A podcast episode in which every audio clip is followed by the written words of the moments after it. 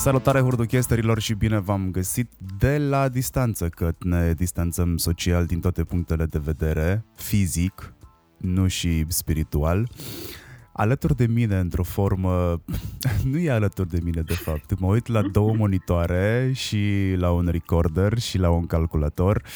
O am pe Andreea Vrabie în interviu de astăzi. Este primul interviu pe care îl fac la distanță. Când am stabilit că facem interviul ăsta, am zis o să fie super de pomină pentru că noi suntem foarte old school, noi vrem să vedem oamenii face-to-face tool pe care noi îl folosim acum ca să registrăm de la distanță nu ne permite să vedem nimic doar ne auzim. E foarte ciudat. Bună, Andreea!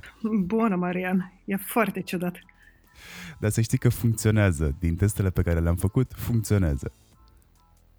Abia aștept să văd ce o să iasă. E mai mult o curiozitate. Andreea, cum te simți? Um,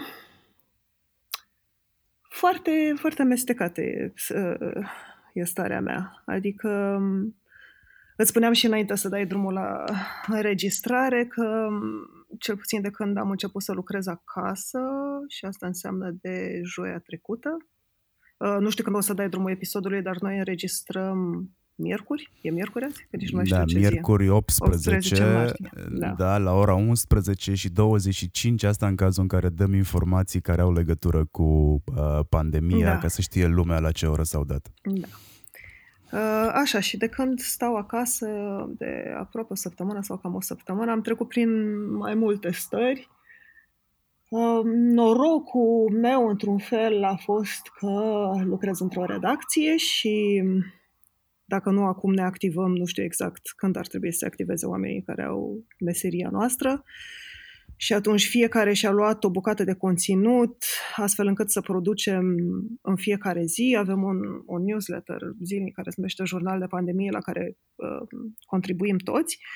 Și asta a fost un lucru bun pentru că nu prea am avut timp să mă gândesc la ce se întâmplă cu, nu știu, țara, cu România, cu toată lumea, de fapt pentru că am fost așa într-un mod foarte activ, dar seara, pe la 7-8, când mă opresc um, și mai, mai apuc să vorbesc și cu soțul meu care este medic și mi oferă și perspectiva lui, am, nu știu, niște căderi emoționale și de oboseală și de, de, de tot ce acumulez peste zi.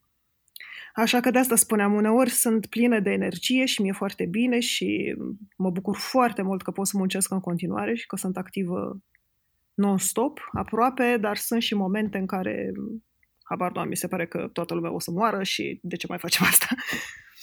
da, cam așa sunt. Mm, și de aici derivă o întrebare mm, cel puțin la fel de interesantă. Cine ești tu în general și cine ești acum pe vreme de pandemie și autoizolare? Cine sunt sau cum sunt? Cine ești sau cum ești? Pur și simplu mm, sunt fer convins că Andreea Vrabie de acum, de pe vremea autoizolării, este puțin diferită față de Andreea Vrabie, care avea libertatea de a ieși din casă când vrea și a face cam ce vrea. Da, așa e.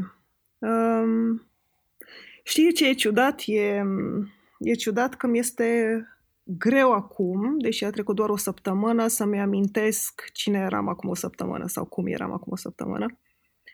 Um, pentru că am am încercat mult timp, mai ales de la începutul anului, pentru că a fost un an destul de aglomerat, încă de la început. Am încercat să-mi um, conserv o stare de calm, să devin mai organizată. Am lucrat mult cu mine să nu mă mai stresez sau să știu cum să gestionez stresul mai bine. Și ajunsesem din ce mi-amintesc uh, într-un echilibru, să-i spunem, acum vreo două, trei săptămâni, dar pe care, um, pe de o parte l-am uitat, pe de altă parte s-a transformat în um, ceva ce îmi spunea un invitat de e-mail, Gaspar Gheorghe. Spunea că noi căutăm echilibru și că suntem obsedați să găsim un echilibru în viață, dar de fapt de ce avem nevoie în timpurile în care trăim este de flexibilitate. Și îmi dau seama că am, am această flexibilitate mai mult decât credeam și că am putut să mă adaptez și la ce se întâmplă atât cu munca, lucruri, dacă, dacă îmi spuneai că, nu știu, acum două săptămâni, că va trebui să înregistrez de la distanță, că uh, voi trage spoturi publicitare în dormitor încercând să țin pisicile la distanță, pur și simplu n-aș fi crezut că asta, asta am să fac. Sau că aș fi crezut că e rău dacă ajung în situația asta, pe când acum mi se pare că nu, mă adaptez din mers, asta e lumea în care trăim, toți vom trebui să ne adaptăm din mers cu tot, prin tot ceea ce facem.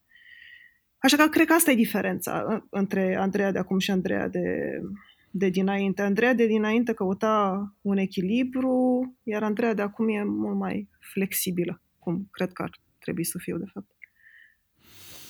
E ceva care te sperie în afară de de pandemie? În afară de pandemie? Da. Sau doar la asta te mm, gândești? Doar acum? la asta mă gândesc, pentru că, cum spuneam mai devreme, soțul meu este medic, este medic chirurg și este chiar un om foarte implicat și citește de cel puțin o săptămână doar medicină și ce studii apar și se gândește cum, cum poate el să ajute și sigur va fi la un moment dat în prima linie. Iar mama mea are aproape 70 de ani și este farmacistă într-un oraș mic din Vrancea și nu se gândește sub nicio formă să închidă farmacia acum. Iar ei, ei doi și, bineînțeles, și tatăl meu care are contact cu mama. Deci toți trei sunt principala mea grijă acum. În rest, nu știu, nu, Mama ta este, este unul dintre eroii mei. Aseară am ieșit uh, după câteva zile să fac uh, cumpărături mm. de bază, lapte, niște medicamente pentru care ne, ne lipseau. Și uh, am avut un sentiment foarte, foarte dubios pe care nu l-am putut explica nici cum. N-a fost nici panică, n-a fost nici frică, e un mixed feeling după ce ieși din casă sau, mă rog, eu m-am simțit super nesigur în afara curții, mm. deși mi-a foarte mult să mă sperii sau să fie frică de ceva. Sunt o persoană destul de calculată și rece în momente de decizii rapide sau cumplite, să le spui așa. Uh, am ajuns la farmacie și mi-am dat seama că la farmacie sunt aceleași doamne clasicele doamne de la mine de la farmacia din sat. La, la magazin, la Mega Image, erau aceleași doamne care mă serveau și le-am mulțumit frumos și le-am zis că le apreciez extrem de mult că stau nas în nas cu noi. Nici acum n-am reușit să-mi explic uh, sentimentul, deși au trecut mai bine de 12 ore de atunci, dar am rămas cu, cu imaginea doamnei de la farmacie care avea mânuși pe mână și mască pe, pe da. față. Da. Și da, poți să-i spui mamei tale că este unul dintre eroii mei acum. O să-i spun. Sper să nu, să nu fie un erou și mai mare de atât, sau nu știu cum. Da. Fără ei nu ne-am putea descurca Așa. nici cât de descurcăm acum. Bine, vestea bună primită de la, de la mama poate încurajează, nu știu, încurajează pe oamenii care ascultă când vor asculta asta, poate lucrurile se schimbă între timp. Uh, după cum spuneam, e un oraș foarte mic, um, unde sunt mulți oameni care au venit uh, de la muncă din Italia sau din Anglia. Nu, nu știu cum să explic Uh, nu păreau acum o săptămână foarte deschiși la toate restricțiile pe care mama încerca să le impună, să păstreze distanța în farmacie. Prima dată când a spus ea asta, cred că vinerea trecută sau nu știu când, uh, s-au uitat toți la ea ca și cum ar fi o nebună, dar mi-a spus că de vreo două zile Uh, tot ce se întâmplă în oraș și cumva oamenii s-au autodisciplinat. Nu mai intră decât doi în farmacie fă, fără să le spună ea nimic. Stau la coadă în fața farmaciei la un metru distanță. I-a văzut stând la coadă că unde se plătește cablu în, în Adjud, în orașul din care sunt, cum stăteau la 2 metri distanță de intrarea la cablu, la fel la magazin, la bancă, în toate părțile și că asta s-a întâmplat uh, Probabil și prin, prin toate mesajele care rulează la televizor. Nu știu că eu nu am televizor uh, acasă de foarte mult timp, dar se pare că ajunge la oameni și dacă ajunge într-un oraș mic de provincie mesajul că trebuie să păstrăm uh, distanța unii de alții, mie asta îmi dă, îmi dă speranță. Aseară când mergeam la farmacie, în fața farmaciei stăteau două tipe. Am crezut inițial că e închisă farmacia, dar nu. Așteptau să iasă singura persoană care era în farmacie. Foarte frumos, da. Da, da. Iar la coada la Mega Image nu mai stătea nimeni în geava ta să-ți sufle. E, e o schimbare. Um, da. da. Ai fost descrisă la un moment dat ca un om curajos. Deși apariția ta mm, nu te pune pe fugă, nu spune că ești un om fioros sau rrr. Dar cine m-a simplu... Cine m-a Sau unde? Uh, ai fost descrisă într-un articol pe care l-am găsit în documentarea pe care mi-am făcut-o. Uh-huh. Îți spun și de ce. Uh, ai fost descrisă drept un om curajos, printre altele, pentru că ai renunțat la visul părinților ca să-ți urmezi propriul drum. Întrebarea este care era visul părinților? Mm, nu știu exact la ce te referi, pentru că sunt, uh, într-un fel, două variante sau ar fi putut fi două visuri ale părinților, dar unul mai puțin real decât celălalt. Uh, unul ar fi fost să devin și eu farmacistă, pentru că mama are o farmacie, e totuși o afacere mică, dar stabilă și um, în, mai ales în domeniul farmaciștilor, de obicei se pasează de la o generație la alta afacerea. Dar visul ăsta nu a existat, de fapt, niciodată, pentru că mama niciun moment nu mi-a spus că aș putea să fac asta sau că ar trebui să fac asta. Și a mai fost un fel de vis al tatei, dar mai degrabă pentru că nu avea nici el alte repere de a lucra într-o bancă. Pentru că verișoarea mea făcuse finanțe bănci uh, și imediat după terminarea facultății s-a angajat într-o bancă, avea un salariu bun și a avut un salariu din ce în ce mai bun.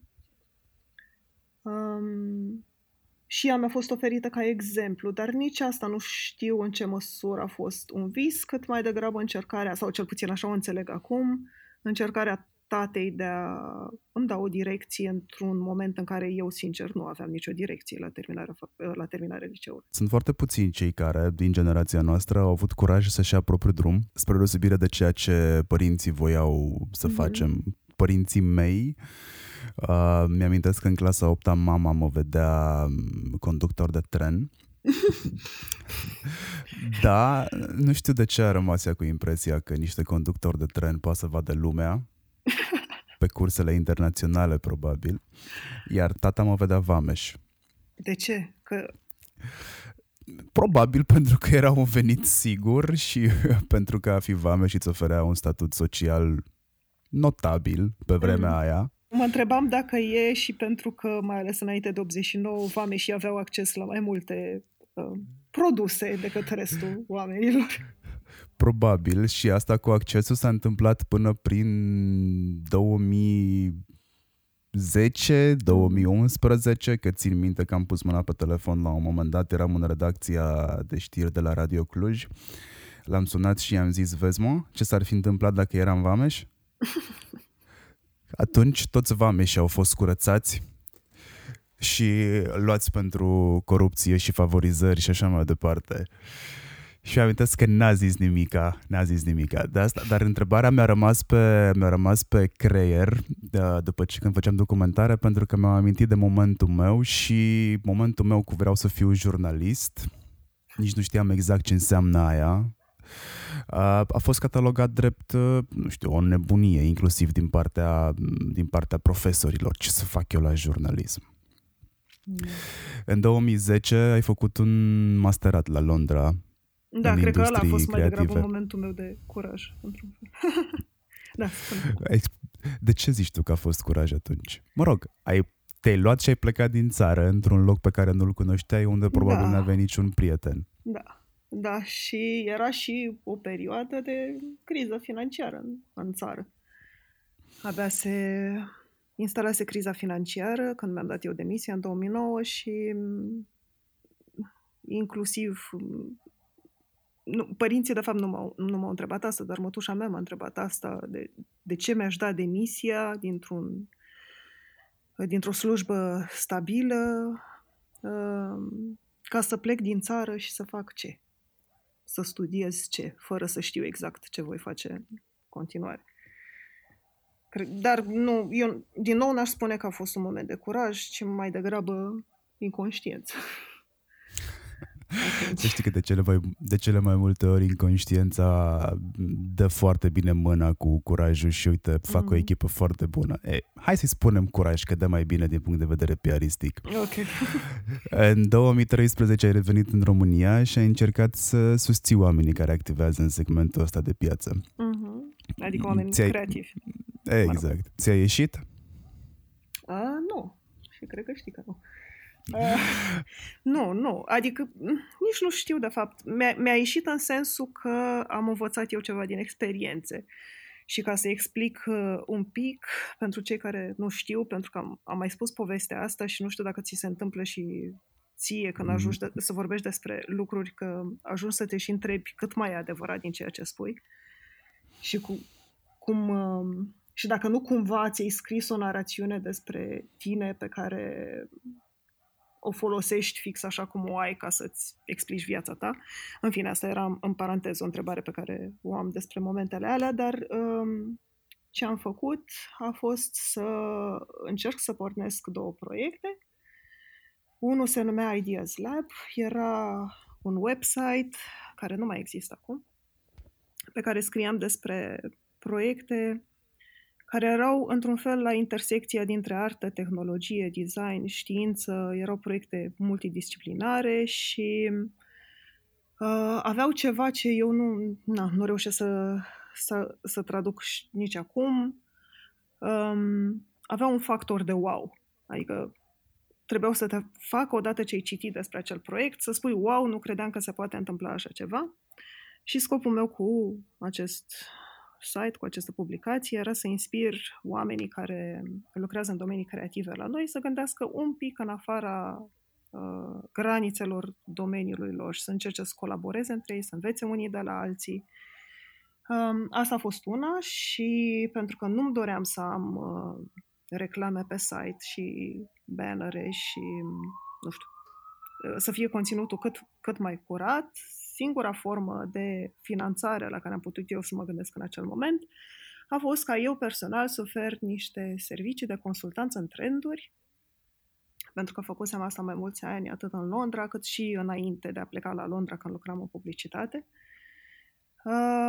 Iar din uh, fiu pe care eu l-aș fi perceput ca consultant în trenduri, să plătesc și oamenii care scriau pentru publicația online și cumva se dezvolte împreună, să devină și o firmă de consultanță în paralel cu mm, această publicație. Și asta nu a mers bine pentru că uh, nu știam cum să vând acest serviciu, adică cum să conving oamenii din companii că au nevoie de mine. Nici, nici măcar nu știu dacă mi era mie foarte clar că ei ar avea nevoie de mine, dar pur și simplu mi se părea util să știe în ce direcție să dreaptă lumea și domeniul lor. Țin minte că atunci vorbeam, am avut mai multe workshop-uri uh, de consultanță de trenduri, sau mă rog, de trend watching, um, adaptate pe anumite domenii și știu că am avut un workshop pe domeniul lactatelor. Și încercam să le spun atunci că oamenii vor căuta din ce în ce mai mult produse organice, chiar dacă nu le văd acum în supermarket, nu știu, tot soiul de trenduri care mie mi se păreau de bun simț, iar reacțiile în general din partea companiilor uh, uh, erau de genul, na, asta se întâmplă la, în afară, la noi nu se poate. Și nu le propuneam SF-uri sau nu le povesteam despre SF-uri. Știu că le-am vorbit despre crowdfunding și sharing economy, care, nu știu, mie mi se păreau niște lucruri despre care ar trebui să știe de foarte mult timp, dar nimeni nu era la curent cu ele. Um, da, și nu am știut cum... Cred că adunam și un pic de, și, și un pic de frustrare că nu reușeam să-i conving să fie atenți la ce se întâmplă în lume, în general, uh, și nu doar la bucățica lor de muncă sau ce fac, pentru că ce se întâmplă în lume în general spune mai multe despre evoluția consumului și, nu știu, a business-ului lor până la urmă. Um, ajunsesem pentru că îmi doream foarte mult să plătesc persoanele care scriau pentru mine, ajunsesem să scriu pentru o publicație din Londra cu care colaboram înainte vreo 20 de texte pe lună ca să primesc banii prin PayPal ca să le plăte- plătesc pe ele, ceea ce nu ajută niciun, adică nu ajută, nu, nu așa crește un business, nu, e clar că nu este un business sustenabil. Uh, nu știu, nu știam să vorbesc despre mine, nu știam să merg la evenimente de networking. Pur și simplu simțeam că cu proiectul ăsta, cu Ideas Lab, eșuez zi de zi. Și că eu nu ar trebui să fiu antreprenor, mă consideram antreprenor atunci. Și că eu nu ar trebui să fiu antreprenor, că de fapt rolul meu ar fi fost să rămân angajat într-un loc. Asta a fost uh, un eșec. Um, al doilea n-a fost atât de mult un eșec. Am organizat o serie de evenimente care se numesc Creative Mornings Bucharest. E, un, e o franciză ca TED Um, și am făcut asta timp de patru ani și mi-a ieșit. Evenimentele erau sold out în mai puțin de 5-6 minute în fiecare lună.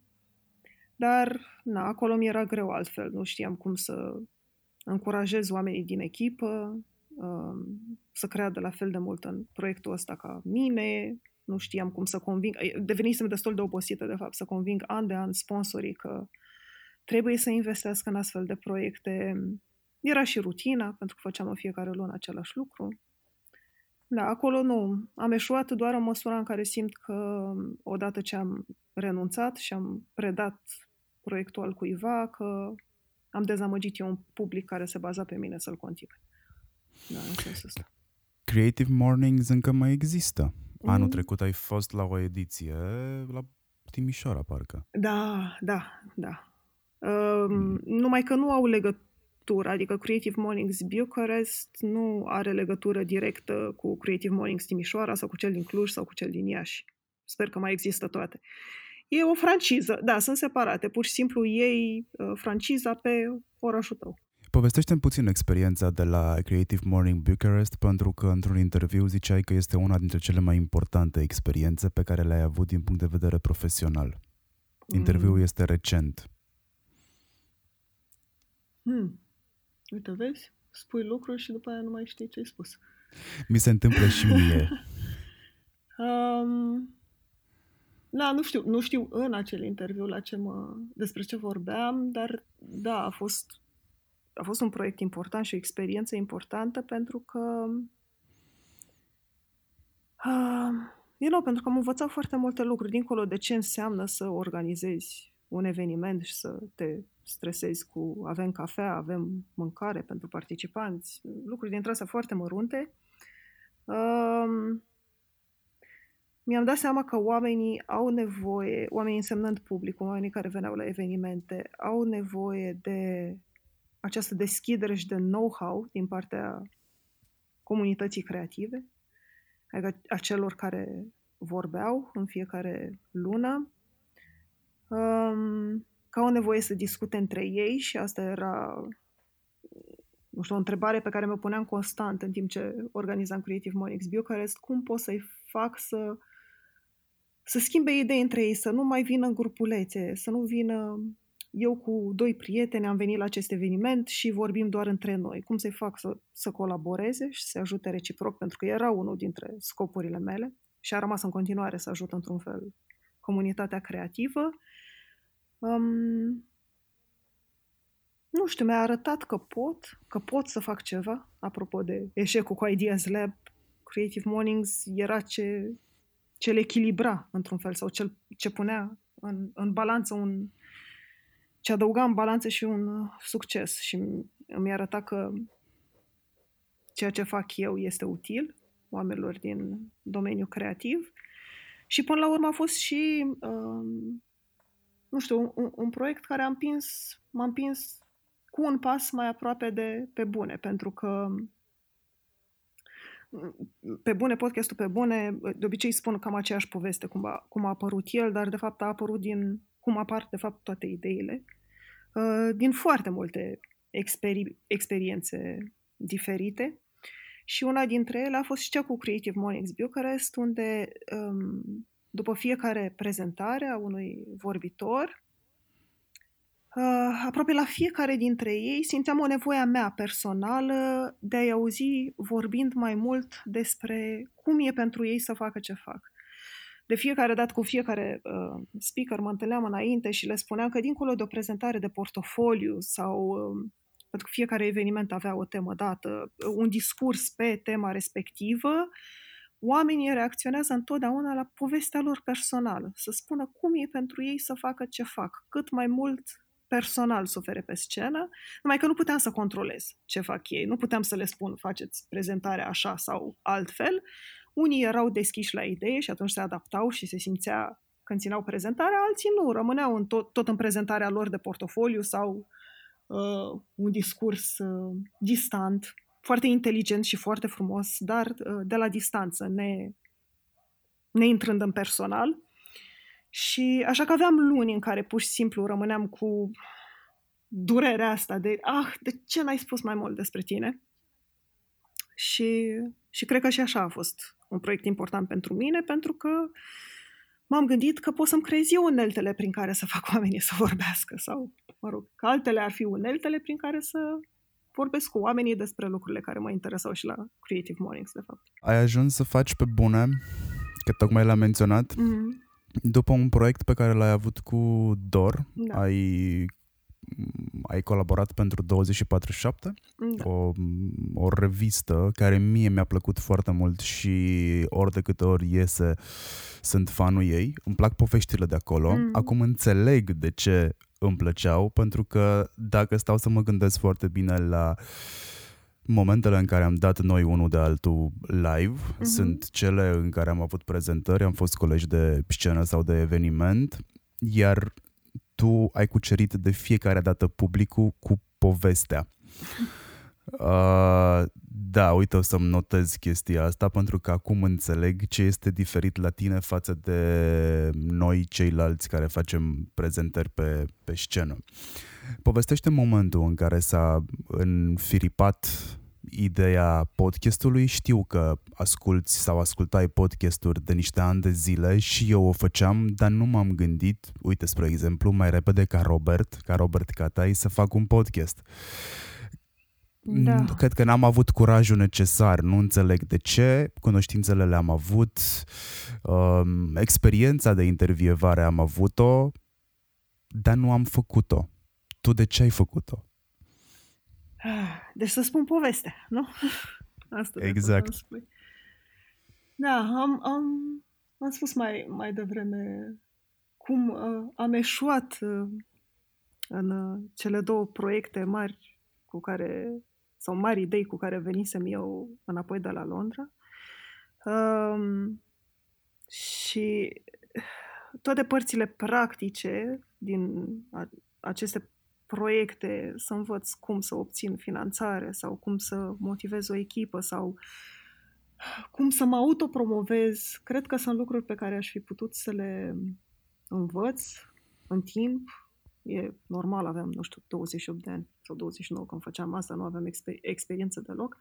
Dar, de fapt, ce mă, mă cina și mă, mă consuma uh, emoțional pe mine cel mai tare în, în acel moment când lucram la aceste două proiecte era că nimeni în jurul meu nu vorbea despre cât de greu este să creeze ceva și să dezvolte acel ceva. Aproape toți oamenii cu care mă întâlneam era și într-o perioadă, asta înseamnă 2014-2015,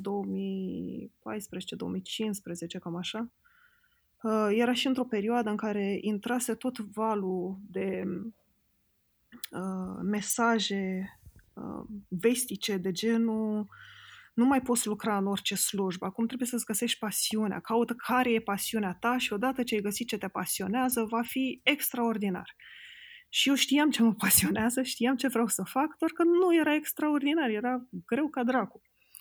Uh, iar toți oamenii cu care mă întâlneam sau interacționam în acel moment, care aveau tot soiul de servicii de freelancing și, și pe care îi întrebam cum merge pentru ei, toți îmi spuneau, păi fac și X și Y și Z și este super și toate mies.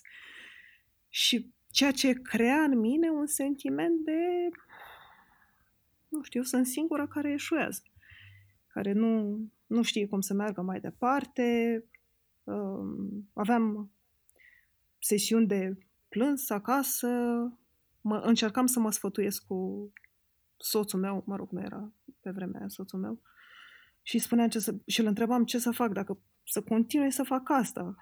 Um, dar evident că până la urmă decizia e la tine, oamenii dragi nu pot decât să-ți ofere un sfat, mai ales atunci când ai proiectul tău, a, asta mi se pare cel mai greu, că toate deciziile atârnă pe umerii tăi. Și în parțial în căutarea de a îmi găsi, nu știu, și un loc undeva, dar și recunosc acum o sursă de finanțare. Am început să colaborez cu DOR la 24-7. Um, și, și cred că la a doua ediție a ghidului, nu la prima, uh, am avut un interviu de fapt, să spun, să spun pe scurt ce e în 24-7, că poate nu toți oamenii l-au citit. În 24-7, un ghid de viață și de muncă pentru antreprenorul creativ sunt povești ale uh, oamenilor creativi de la noi din țară. Oameni creativi însemnând și cei care au uh, cafenele și mici studiouri de design și, habar nu, website-uri. E, e foarte uh, largă paleta de oameni creativi. Și acum revenind, aveam un uh, interviu cu un astfel de om creativ din Timișoara, o cheamă Andreea Taco și avea, cred că are de fapt în continuare, uh, un spațiu care se numește Ambasada. E un uh, hub pentru tot pentru freelancer și oameni creativi, dar care în același timp este și o afacere socială. Adică ea a angajat tineri din uh, ieșiți din centre de plasament. Și cred că avea ambasada de vreo 2 ani când am avut eu interviu cu ea. Uh, construise această afacere cu o finanțare care, dacă nu mă înșel, era pe 2 ani sau cel mult 3 ani. Iar când noi ne-am întâlnit, uh, nu știu, era într-un punct nu neapărat foarte jos, dar a fost foarte sincer în timpul interviului spunea că nu, nu știe ce o să facă de, de la, după ce se termină finanțarea uh, din anul următor. Um, încerca să arate acestor tineri din centre de plasament că există și un alt viitor pentru ei, că nu trebuie să plece să muncească în altă țară, ca, nu știu, o muncă mai de jos, că pot să crească în ambasada um, nu știu, aveau tot soiul de probleme, iar ea stătea cu ei până la, uneori și până la două noaptea, vorbind.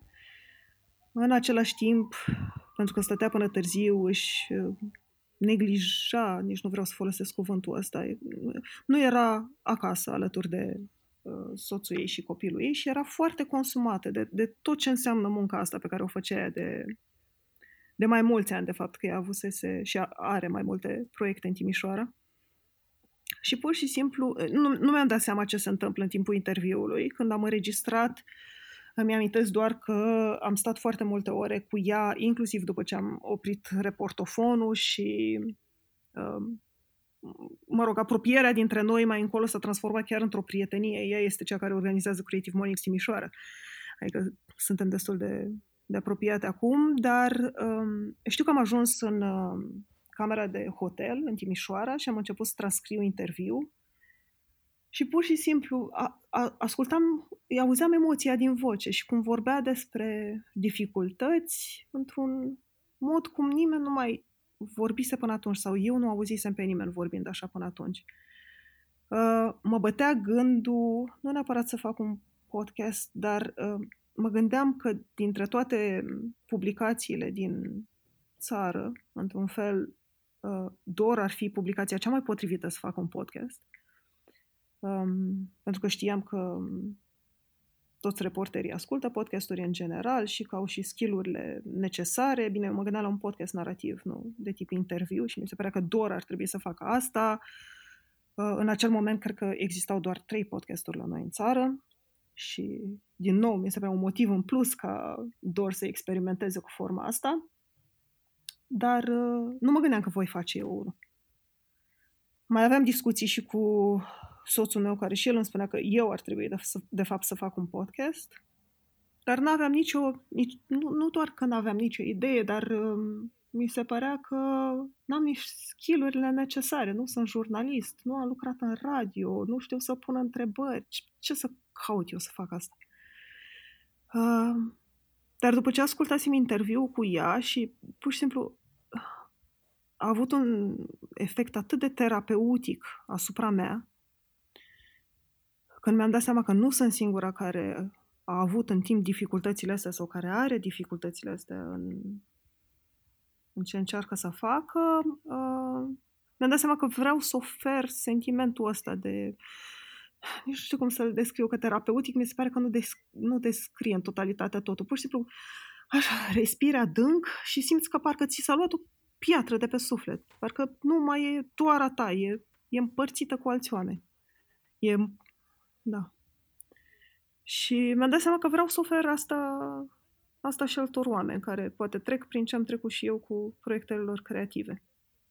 Dar, um, din nou, nu, nu m-am văzut pe mine făcând asta. Eu foarte mult timp, după ce mi-a venit ideea, cred că jumătate de an l-am bătut pe Cristi Lupșa, pe editorul Dor, l-am bătut la cap să facem un podcast. Îi spuneam, cred că aproape în fiecare săptămână, că Dor trebuie să facă asta, că Dor trebuie să facă asta. Uh, iar când mi-a venit și ideea pentru ce ar trebui să fie, să se întâmple în acest podcast, adică interviuri cu oameni creativi care vorbesc sincer despre nu știu, tot uh, roller coaster de, de emoții și de gânduri prin care trec în ceea ce fac. Uh, iar Cristi a fost de acord, a spus ok, răspunsul lui de fapt a fost ok, fă și am tot încercat să-i explic, nu, eu ar trebui să fiu producătorul, eu sunt doar cu ideea, un reporter de la voi ar trebui să facă asta, că alți oameni au experiență, nu, eu nu am experiență, și știu că am avut în, nu știu, în redacția 2, că noi numărăm redacțiile, acum suntem la a 5 cred că în redacția 2 sau a 3 nu mai știu. Am avut o ședință cu 3, 4 reporteri de la DOR, pe care nu știam foarte bine în acel moment, oameni care lucraseră și în radio și care trebuiau să-mi ofere sfaturi sau să discut cu ei cum putem să mergem mai departe cu ideea asta de, de podcast și după ce le-am povestit care e ideea și de ce cred că este important uh, pentru cei care l-ar asculta și cum i-ar ajuta, știu că toți s-au uitat la mine și mi-au spus, că tot trebuie să-l faci, pentru că e miza ta. Nu o să fie nimeni atât de investit în treaba asta ca tine. Da, și după aia au mai urmat, cred că cel puțin jumătate de an, dacă nu mai mult, uh, cât eu mi-am făcut curaj să fac asta, cât uh, redacția s-a mutat în alt spațiu unde am putut să amenajăm un studio. Um, și da, până să încep să înregistrez primele interviuri și să, să le las așa cum sunt, să nu mă, nu știu, să nu, să nu le judec foarte critic și pur și simplu să-mi fac curajul să le să le pun online. Doamne, cât am vorbit! Hmm, ești uh, intervievatul perfect din punctul ăsta de vedere. Cum te simți după fiecare interviu? Sunt unele interviuri care te încarcă cu întrebări, sunt unele interviuri care te încarcă cu energie, te seacă de energie. Cred, din ce îmi povestești, că pentru tine interviurile astea au pornit cumva probabil mai puțin conștient uh, din pole position-ul unei curse pentru a te face pe tine să, nu știu, să iei parte la o sesiune de terapie ca să găsești mm-hmm. niște răspunsuri la niște întrebări pe care nu le aveai.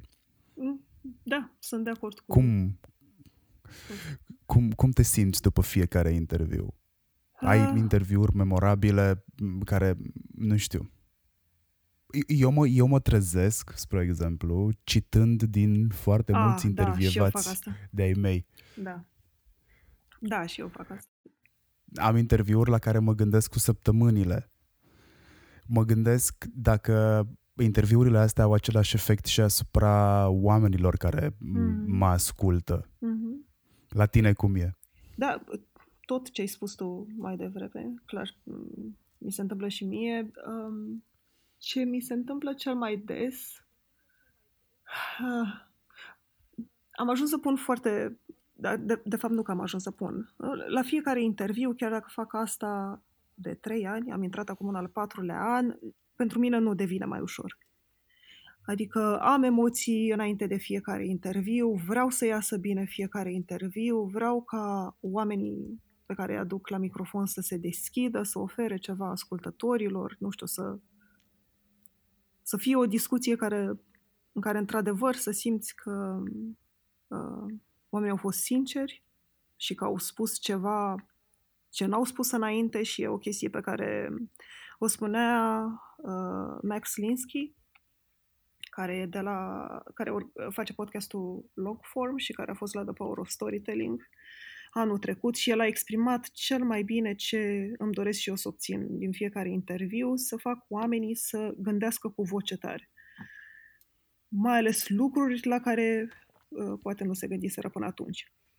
Și asta înseamnă, asta se transformă cel puțin pentru mine într-o presiune destul de, de mare și cu emoție și tensiune și înainte de fiecare interviu nu pot să spun că am cea mai bună stare. De obicei mă întreb de ce fac asta, de ce mă trec prin toate emoțiile astea, de ce, de ce trebuie să și înregistrez un interviu ca să am un interviu la final. Cam, cam asta e ideea. De ce trebuie efectiv să-l fac ca să-l am la final. N-ar putea să-l fac altcineva.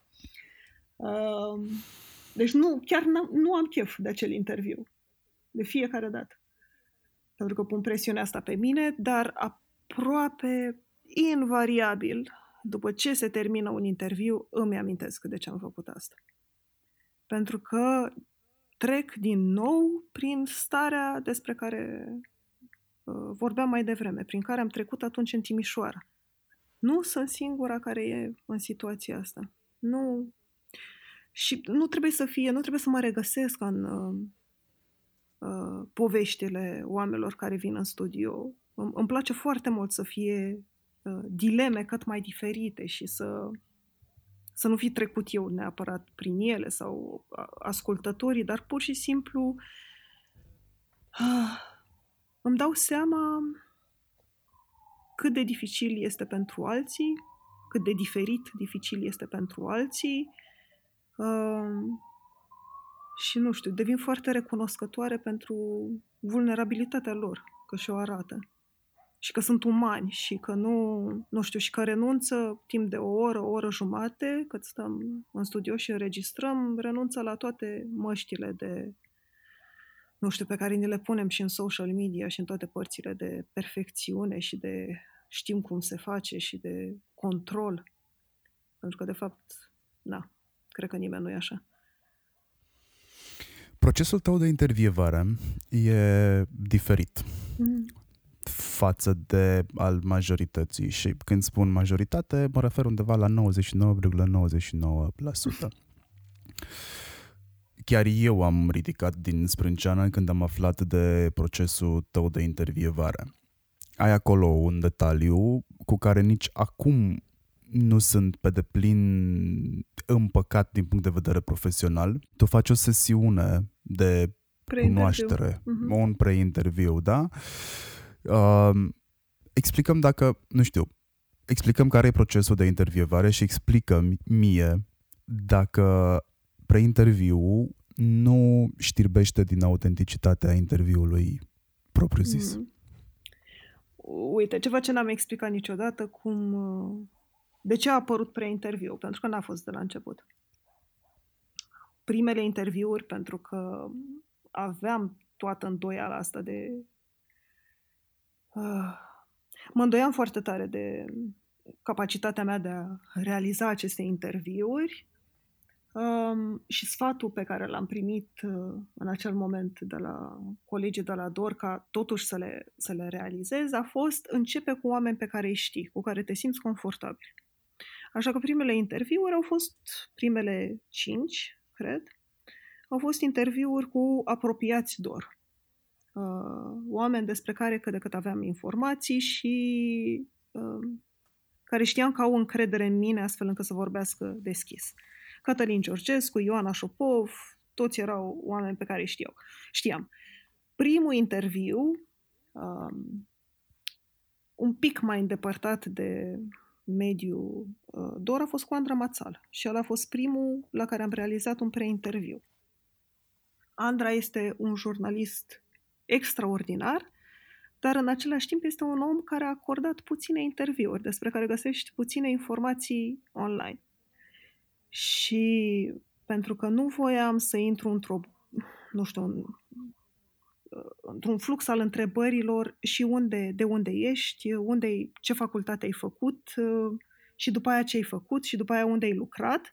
Voiam să scap de to- toți pașii ăștia uh, și să am informațiile de dinainte și pentru că nu, nu voiam să pun întrebări, uh, nu știu, care doar să avanseze un pic în timp discuția, uh, am decis cu, i-am propus Andrei să ne întâlnim înainte la o cafea, astfel încât să aflu care a fost parcursul ei uh, profesional și eu să am toate informațiile pe care să clădesc întrebări mai profunde. Și mi-am dat seama atunci uh, că prin interviul ăsta are mai multe roluri pentru mine, sau mai multe... Da, îndeplinește mai multe roluri, are mai multe funcții. Unul este că mi oferă toate informațiile de care am eu nevoie um, și pe care poate nu le-aș găsi doar prin documentare online, pentru că la asta avem acces, nu avem acces la altceva. Uh, dar asta este partea cea mai, cea mai mică. Adică partea de la care am pornit este, de fapt, cel mai puțin importantă din uh, pre-interviu. Uh, important este că oamenii ajung să mă cunoască și pot să le spun care este miza acestui podcast. De ce vorbim despre uh, temele astea mai dificile? De ce încer- încerc să scot lucruri pe care ei poate nu le-au mai spus până atunci? Cum îi ajută pe cei care ascultă treaba asta? Și atunci le câștigă încrederea um, și devin mai deschiși pentru că înțeleg de ce facem asta. Nu sunt doar un jurnalist care îi trântește în fața unui microfon, devin eu, mă simt eu mai confortabil cu, cu ei și să le pun întrebări. Um, și în același timp, adică dincolo de... Pentru că ce fac la preinterviu cel mai des este să-i rog să-mi spună viața lor așa cum Acum, așa cum și-o povestesc ei. Eu nu prea pun întrebări la preinterviu, pur și simplu îi las și de obicei vorbesc, nu știu, două ore, două ore jumate, pentru că se simt ascultați. Și chiar sunt ascultați și în timpul ăsta eu iau foarte multe notițe. Um, încă o chestie importantă pe care o fac înainte de preinterviu este că eu evit să citesc lucruri despre ei. Astfel încât să nu fie, să nu, să nu îi grăbesc în niciun fel, să nu fie vreun moment în care ei povestesc despre un eveniment din viața lor și mintea mea să, să, să devină, da, da, da, cam știu povestea asta, hai să mergem mai departe. Pentru că cine știe, odată ce oamenii se simt cu adevărat ascultați, s-ar putea să-ți dea, chiar dacă i-au acordat 50 de interviuri până atunci, s-ar putea să-ți dea niște informații pe care nu le-au mai spus până atunci. Bun. Deci asta e partea de, ce, de documentare sau, mă rog, ce rol are preinterviu.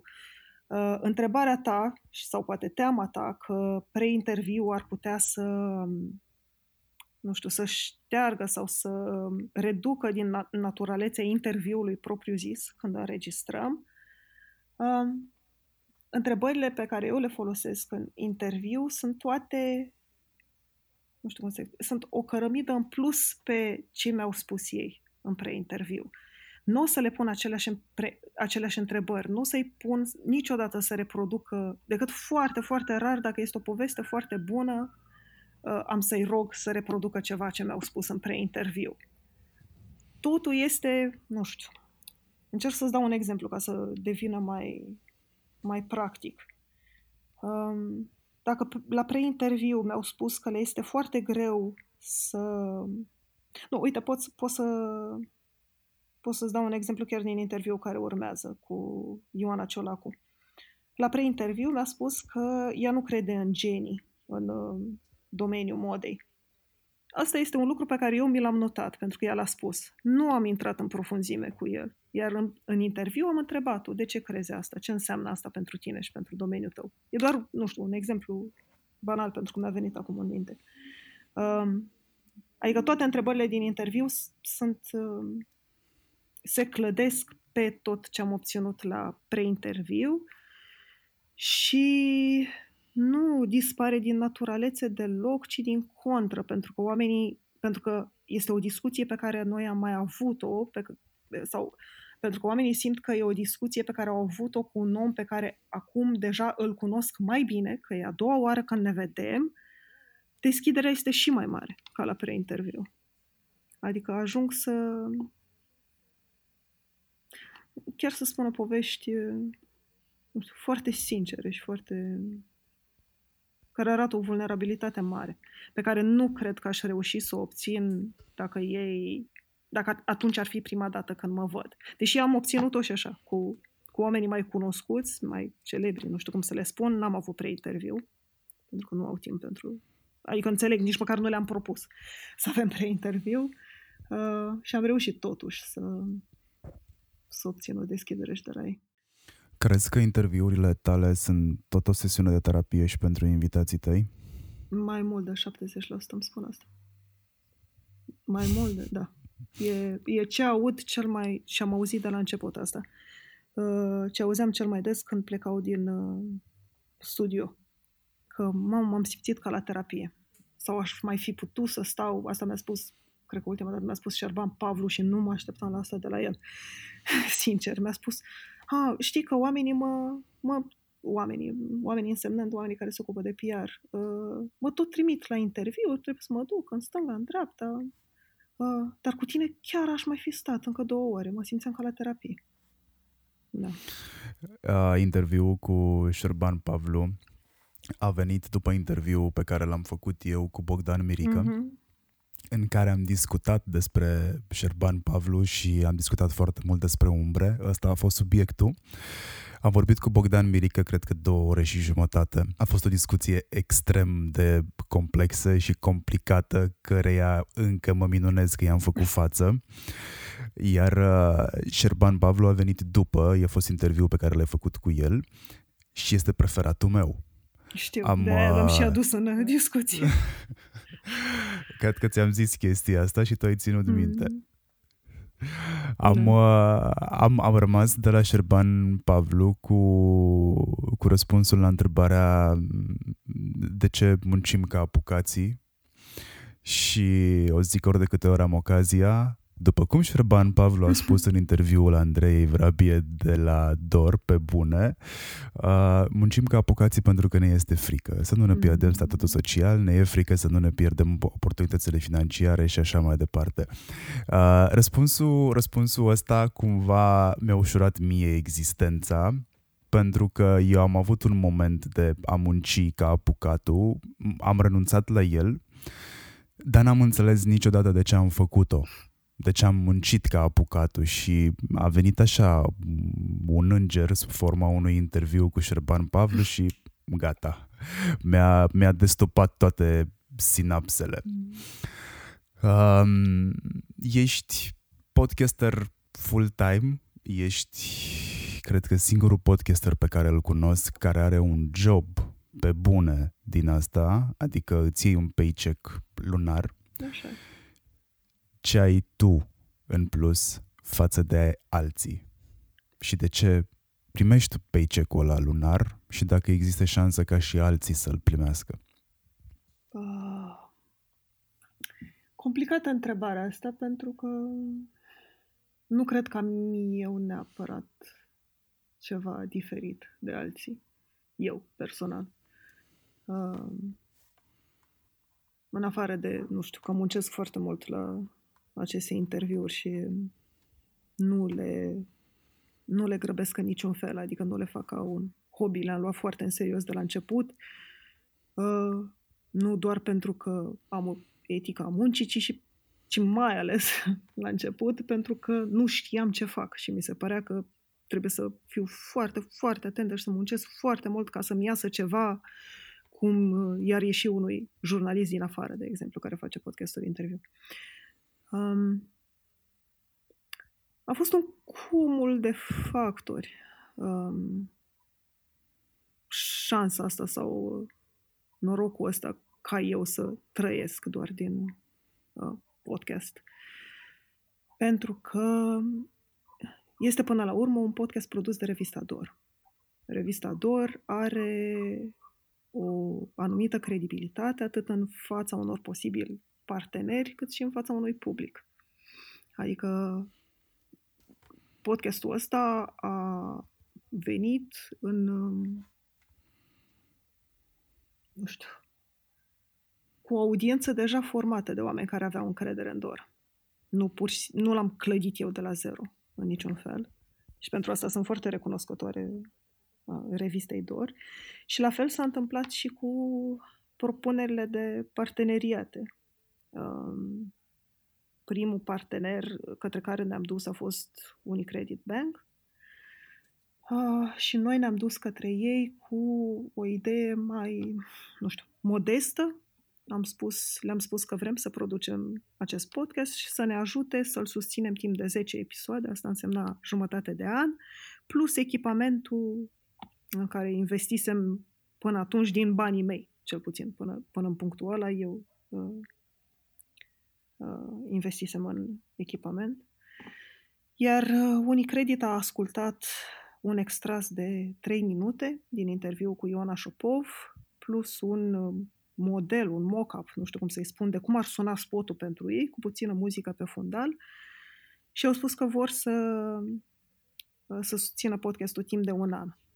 Dar asta s-a întâmplat pentru că Unicredit um, avea deja încredere în DOR, susținuse, susținea de câțiva ani proiecte DOR, cum ar fi și cum ar fi 24-7 sau The Power of Storytelling. Ei fusese sponsor și la Creative Mornings Bucharest timp de patru ani, mă știau pe mine, știau ce pot eu să fac.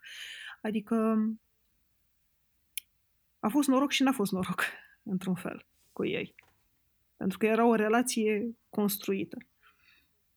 Al doilea sponsor, uh, Best Jobs, CEO, Călin Fusu de la Best Jobs, acum nu mai e CEO, a ascultat câteva episoade, i-au plăcut foarte mult, mi-a scris pe Facebook să uh, mă întrebe de ce, asta era chiar în primul an, sau da, la începutul celui de-al doilea an, să mă întrebe de ce nu sunt mai mulți sponsori în uh, podcast și i-am explicat că na, nu toți oamenii sunt deschiși să susțină genul ăsta de produse și eram atât de, nu știu, neobișnuită ca oamenii să îmi ofere bani sau să, să susțină atât de ușor lucrurile pe care eu le fac, încât nici măcar nu am înțeles că omul mi oferea bani în momentul ăla. A trebuit să-i scrie în paralel uh, lui Cristi Lupșa și să se întâlnească cu el la o cafea și să-i spună cum de n-am sărit amândoi pe el cerându-i bani, pentru că el asta făcea, ne oferea bani ca să susțină produsul ăsta. Și cumva așa am ajuns eu să am uh, jobul de podcaster. Adică să trăiesc doar din asta, pentru că au existat două companii care de la început, doi oameni de fapt, pentru că totul se întoarce la oameni, uh, doi oameni în două companii care au, uh, nu știu, au rezonat la ce fac eu și au, au avut și încredere în dor, astfel încât să susțină pe bune. Deci nu știu cum ar putea alți oameni, pentru că, na, ca să fiu sinceră, în același timp, până anul ăsta, pentru că nu, pe bune nu era, uh, sau n-a fost în ultimii trei ani de, mai mult uh, decât sustenabil, adică am ieșit pe zero, n-au rămas bani nici în, nici în dor, nici nu, am, nici nu puteam să creștem Uh, lucruri pe care vrem să le facem, cum ar fi pe bune live. Pur și simplu, mereu eram pe zero cu bugetul, um, iar până la începutul acestui an am trimis foarte multe prezentări companiilor în care le propuneam să, să ne ajute să-l producem și uneori mi se răspundea la mail-uri, de cele mai multe ori nu mi se răspundea. Adică nu vreau să păcălesc pe nimeni că e foarte ușor să, să transformi uh, podcastingul în slujba ta full-time. Dar nici nu știu ce să spun acum, pentru că trecem și prin criza asta. Îmi vine să spun că poate de anul ăsta va deveni mai ușor, dar habar nu.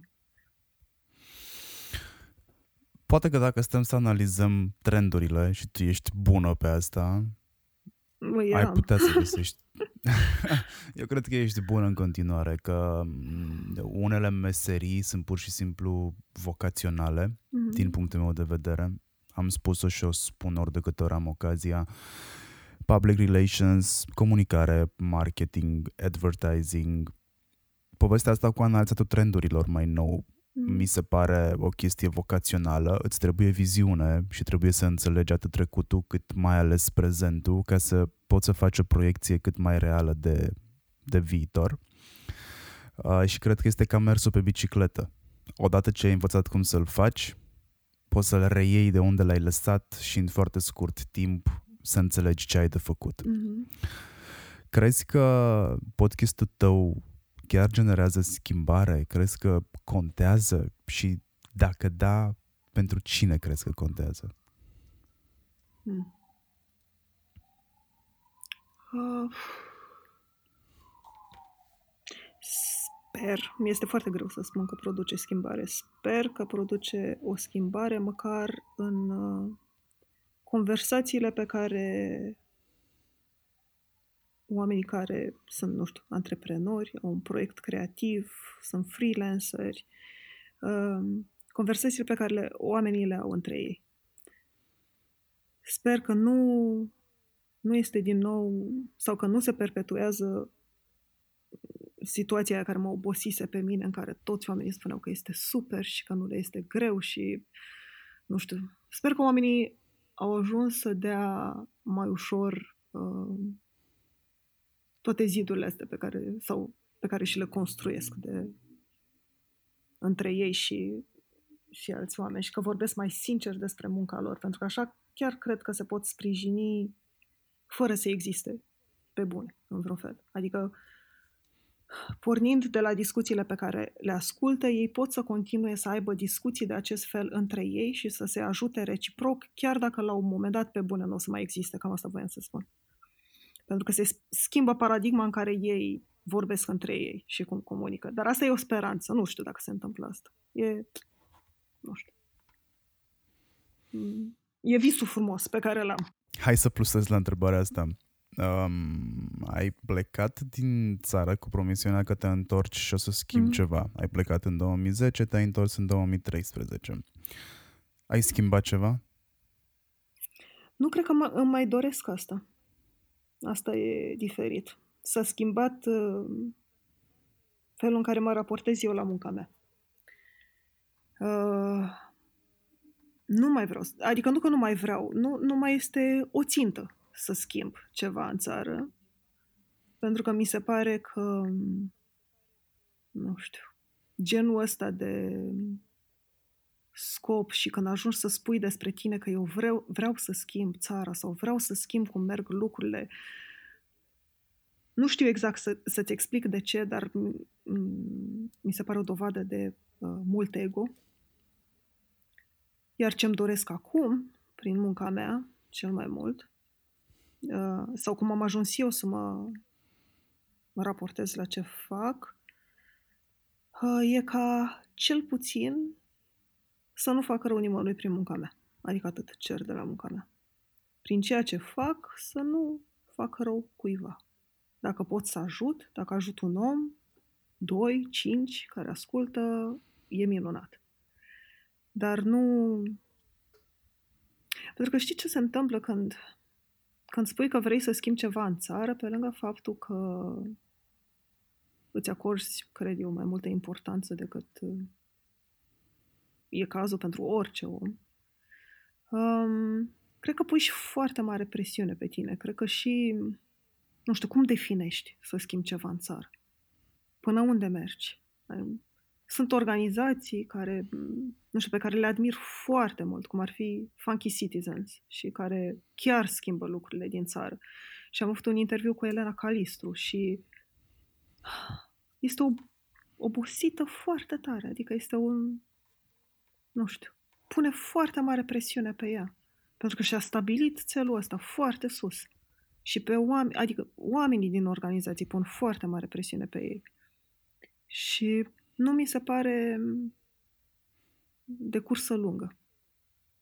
într-un fel. Dacă țintești atât de sus din, de la început și muncești, cum spuneai tu mai devreme, ca apucat într-una, ca să ajungi acolo sus, nu cred că poți să o ții așa la infinit. Cred că schimbările mici între oameni, cum îți spuneam, măcar să se schimbe discuțiile dintre oameni, felul în care se raportează ei la muncă, cum o privesc, uh, cred că mă mulțumesc mult mai... Nu că mă mulțumesc, cred că e ce îmi doresc acum cel mai mult. Nu să schimb. Habar n-am ce să schimb în țară. Acum vreo șapte ani spuneai și acum citez Cred că a fi responsabil nu înseamnă doar să-ți asumi consecințele acțiunilor tale, ci și consecințele inacțiunilor. Mm-hmm. Să știi că de în momentul în care am pus fraza asta pe foaie, mă tot gândesc la ea. Și cred că am nevoie de ajutor din partea ta. Am nevoie să-mi explici ce înseamnă asta. Când știu eu că o inacțiune pe care o fac, dacă poate fi mhm. construită mm-hmm. fraza așa, poate afecta? Uh, cred că mă refeream la altceva, că știu exact la ce mă gândeam atunci, pentru că e printre puținele uh, constante, sau, mă rog, puținele gânduri constante, uh, sau care au rămas constante pe care le am. Atunci mă refeream la faptul că atunci când un, un om sau mai mulți oameni se plâng de ceva care nu funcționează și este o plângere constantă, adică este același subiect despre care vorbești și despre care spui că nu funcționează și că nu merge cum trebuie și nu faci decât să te plângi, uh, mi se pare că în momentul ăla tu trebuie să faci ceva astfel încât să schimbi lucrul ăla. Adică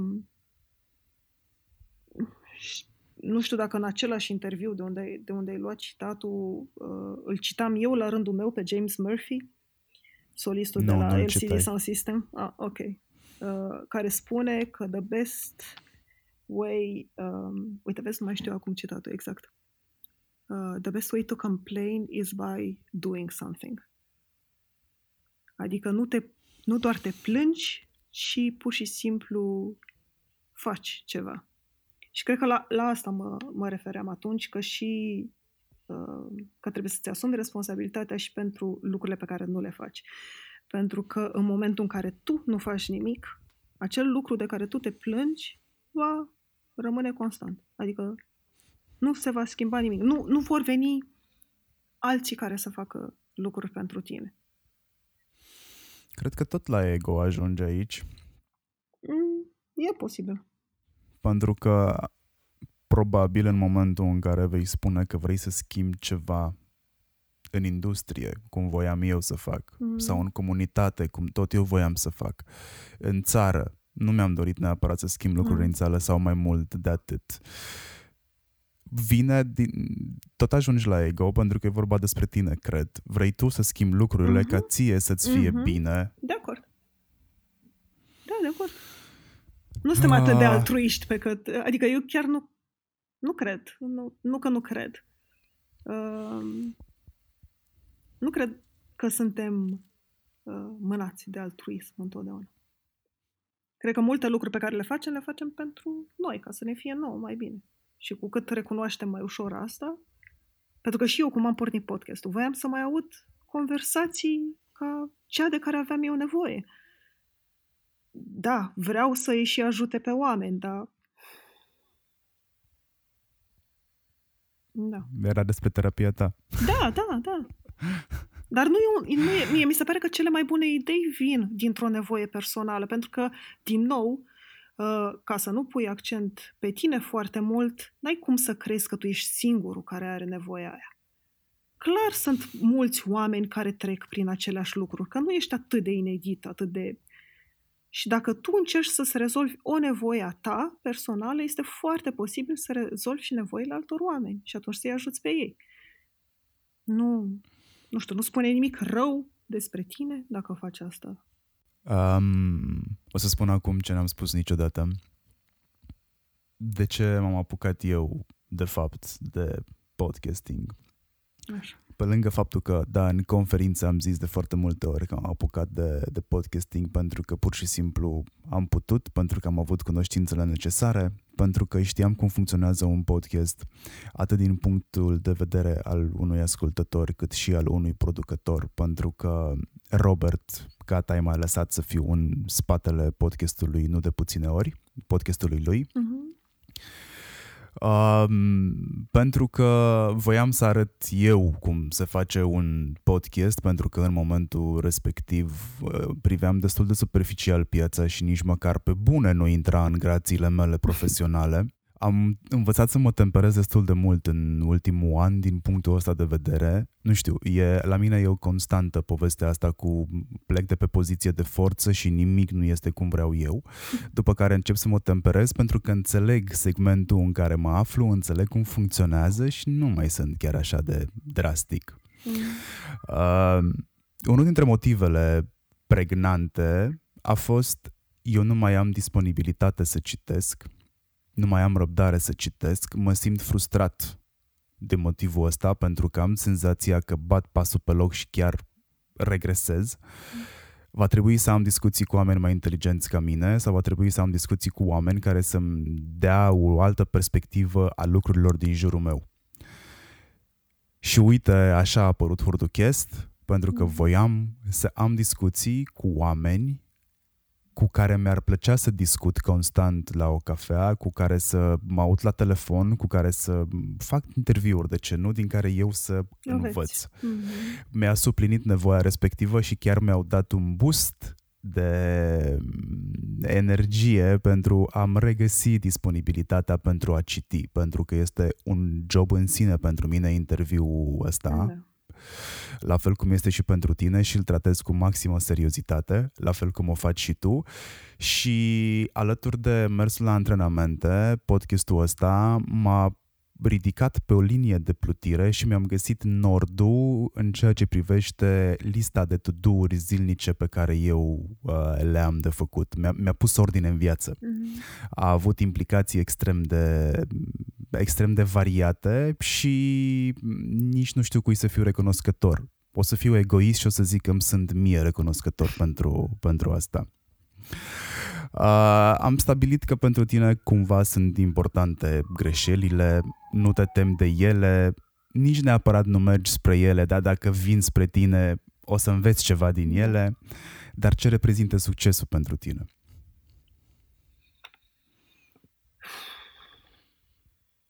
Simți că ai avut succes până acum? Am momente în care simt asta, dar tot, nu știu, raportat la uh, niște criterii exterioare sau nu știu cum să răspund. Ce, ce stabilește piața care însemna un succes? Un număr de ascultări, un premiu, alea sunt momente, dar, dar sunt cele mai trecătoare uh, momentele alea. Adică când simt că am succes pentru că asta este general considerat de oameni ca fiind succes. Alea trec. Trec într-o oră, două ore, ceva de genul ăsta. Um, nu știu. Cred că succesul însemna sau înseamnă um, nu, îmi este foarte greu să nu spun clișee în momentul ăsta sau banalități, dar cred că și clișeele vin de undeva. Întrebarea este clișeică și eu da. cred că avem nevoie de clișee în viața noastră. Hai să nu zicem okay. nu clișeelor. Fac ceva ce-mi place și asta e succes, e succesul că am luxul de a face asta. Chiar consider un lux sau un privilegiu să fac doar ce-mi place sau în 80%, în proporție de 80% să fac doar ce-mi place, pentru că nu-mi place tot ce înseamnă pe bune mail-uri sau lucruri de genul ăsta, dar în proporție de 80% fac ce-mi place, pare să fie și util oamenilor, îmi răspunde și mie unei nevoi. E un succes momentan, însă sunt foarte, sunt foarte, sunt, sunt deschisă la ideea că nevoia mea de a produce acest podcast sau nevoile oamenilor de a asculta acest podcast în, ti- în timp se pot schimba. Și s-ar putea la un moment dat să nu-l mai fac în forma asta sau să nu-l mai fac deloc, pentru că apar alte podcasturi, poate mai bune, pe care oamenii le ascultă mai mult și de care au nevoie mai mult. Nu... Nu știu, succesul ca și existența acestui podcast sunt niște lucruri care pot fi trecătoare sau sentimente trecătoare. Succesul poate fi un sentiment foarte trecător. Spuneai mai devreme, sau mă rog, am căzut amândoi de acord că ești un podcaster full-time. Mm-hmm. Cu toate astea, dacă dai un search după numele tău, simplu, Andreea Vrabie, fără alte complicații, într-un interviu din pagina de media ești prezentată drept jurnalist DOR. Da. Ai făcut totuși marketing la ASE, mm. ai lucrat niște ani la agenția McKen aici la noi, ai lucrat în advertising în UK, ești jurnalist, om de comunicare și marketing sau ești podcaster? Par nu am în primul rând ce înseamnă podcaster, în afară de faptul că este un om care produce un podcast. Adică nu, nu înțeleg ca o meserie, la fel cum, sau în măsura în care le înțeleg pe celelalte, de a fi jurnalist sau om de comunicare. Am avut uh, mulți ani în care m-am întrebat, mai ales după ce m-am întors uh, din Londra, în care m-am întrebat ce sunt care e meseria mea, cu ce mă ocup, dacă mă prezint, ce spun despre mine că sunt. Nu venea să spun antreprenor, mi se părea o exagerare, mai ales pentru că nu mi ieșea, deci ce antreprenor eram eu. Um, nici organizator de evenimente, foarte mult timp nu mi-a fost clar ce sunt, inclusiv când am început să colaborez cu revista DOR uh, la 24-7, mă vedeam ca pe un om care ajută și el și își face curaj să scrie niște texte. Nici într-un caz nu mă considera jurnalist. Prima dată când am simțit că am o meserie, dar nemeritată, a fost când uh, am apărut pe ultima pagină unde este trecută echipa DOR și apăream la reporteri și știu că i-am arătat tatei revista pentru că tata săracul se îngrijora și tot întreba care e meseria mea și ce fac eu și din ce o să trăiesc. Și am arătat, uite, sunt reporter, dar a fost mai mult ca să liniștesc pe el. Eu tot nu mă consideram reporter. Um, cred că este cea mai uh, corectă definiție pentru mine, uh, ținând cont de lucrurile pe care le fac în momentul ăsta, dar eu tot nu mă simt. Și chiar aseară am avut o discuție cu soțul meu pentru că am scris uh, pe repede înainte un text despre ce fac uh, muzicienii în vremea coronavirusului sau în izolare. Și, nu știu, a fost un text scris dând trei telefoane, trecând prin două drafturi, scriind rapid, în două zile să, cât să fie gata. Și îi spuneam soțului meu aseară că ce m-a ajutat și cum de-am reușit să fac asta repede și să fie publicat. Um, ce m-a ajutat a fost că eu, nu, eu în continuare nu mă consider un jurnalist și nu pun presiune pe mine să scriu bine, să scriu frumos. În mintea mea, toată lumea știe că eu nu știu să scriu, așa că mai bine scriu ce mi-a ieșit, îl dau mai departe editorului, văd ce am greșit, corectez, scriu mai departe. Și asta mi-a permis să scot o chestie foarte rapid și care să fie bună, pentru că eu nu consider că sunt bună nu știu dacă cum sună asta, dar uh, faptul că nu, nu știu, din nou, totul se întoarce la presiunea pe care o pui pe tine, într-un fel.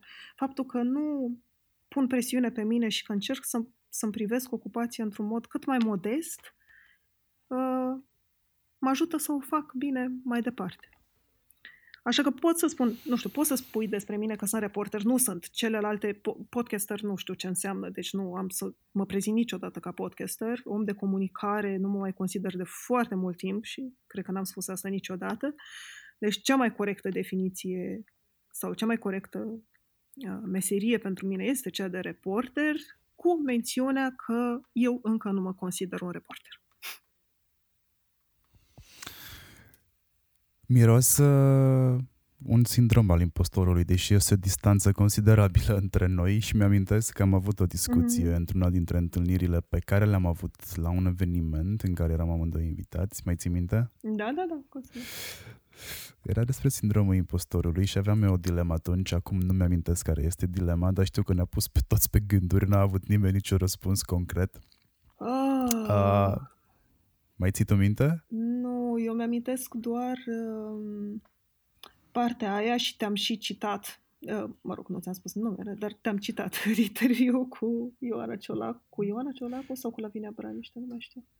Mm, mulțumesc! Când uh, Țin minte doar partea cu uh, oamenii care au ajuns la un anumit nivel de succes, uh, pun succesul pe seama norocului și nu pe seama muncii. Da, și știu că la asta nu am fost Da, de asta acord. era dilema mea. Da. Câte momente de îndoială ai pe zi, plecând de la povestea asta cu sindromul impostorului? Multe, foarte multe. Însă ce s-a schimbat față de început, când momentele astea de îndoială mă blocau. Mă, pur și simplu mă blocau. Știu că am, ca să mă întorc la pe bune, am înregistrat primele două interviuri în uh, noiembrie, iar primul episod a apărut în aprilie.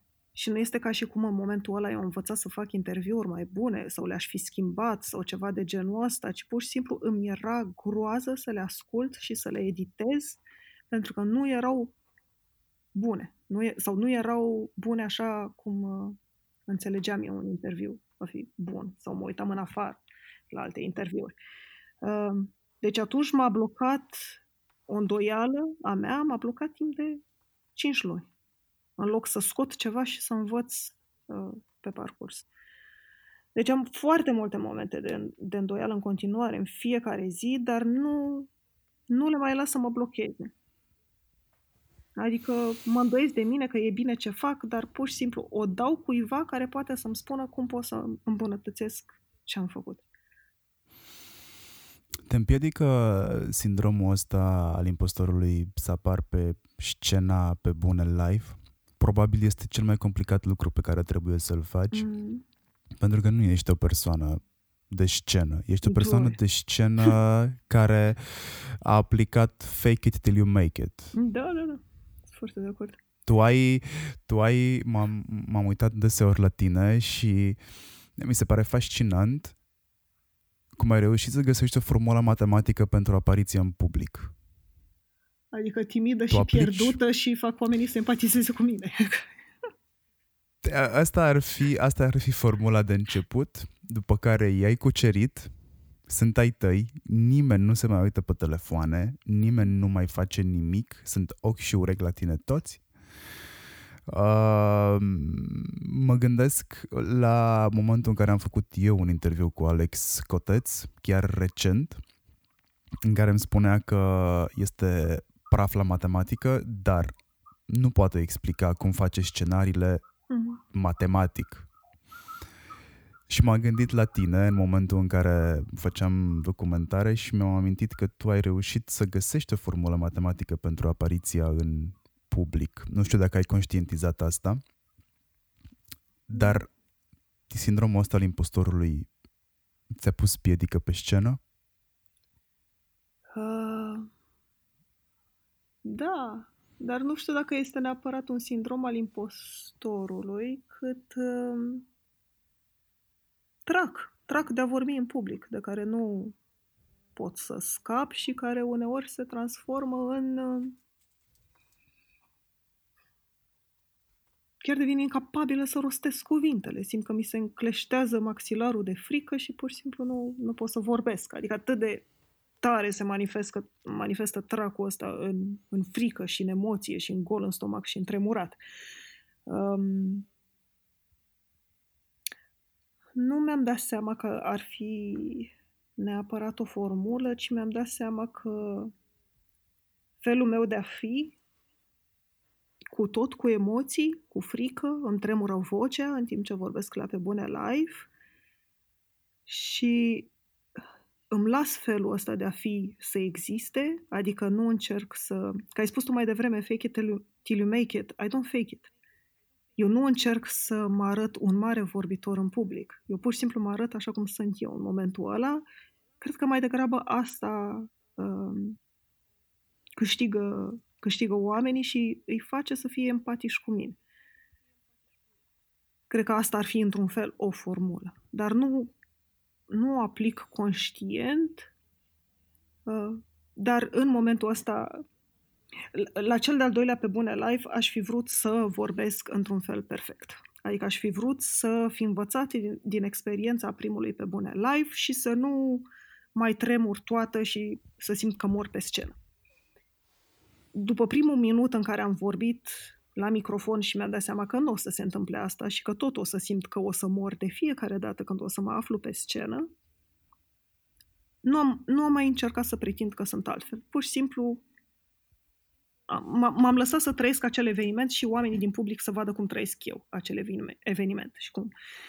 Asta a fost la al doilea, iar feedback-ul venit după al doilea a fost că uh, tot publicul a empatizat cu mine sau că i-am cucerit na, cum spui tu acum.